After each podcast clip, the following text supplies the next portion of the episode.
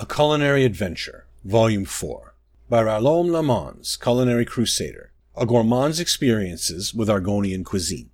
I've been pestering Makmaka for days. While I've learned a tremendous amount about Argonian cuisine, there is still one dish I have not tried, the Aoji Saka. Anytime I request it, Makmaka becomes agitated and serves me something else. I suppose his hesitancy is understandable. The Aoji Saka is among the most dangerous meals in all of Tamriel.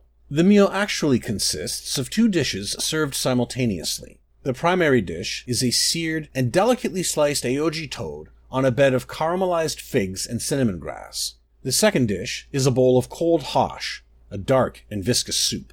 Neither of these dishes can be consumed alone, as each is a deadly poison. Rather, they must be eaten slowly and simultaneously. One poison serves as the antidote to the other.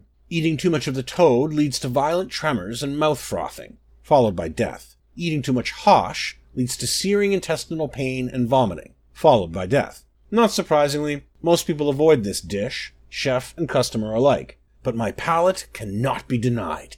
I believe that Makmaka is at least considering my request. I've brought a small fortune in gold and signed a half a dozen bizarre snakeskin documents, which I can only assume are waivers of some kind. I can practically taste the toad already, my culinary adventure is almost complete. I return this book to you, Ralom friend. I try to cook Ralom other foods, but he demands Aoji Saka. I cook it for him, but he eats it wrong. Too much toad. I am very sorry he dies. Have a good life. We hope you come eat with us too, but not the Aoji Saka. Maka Maka.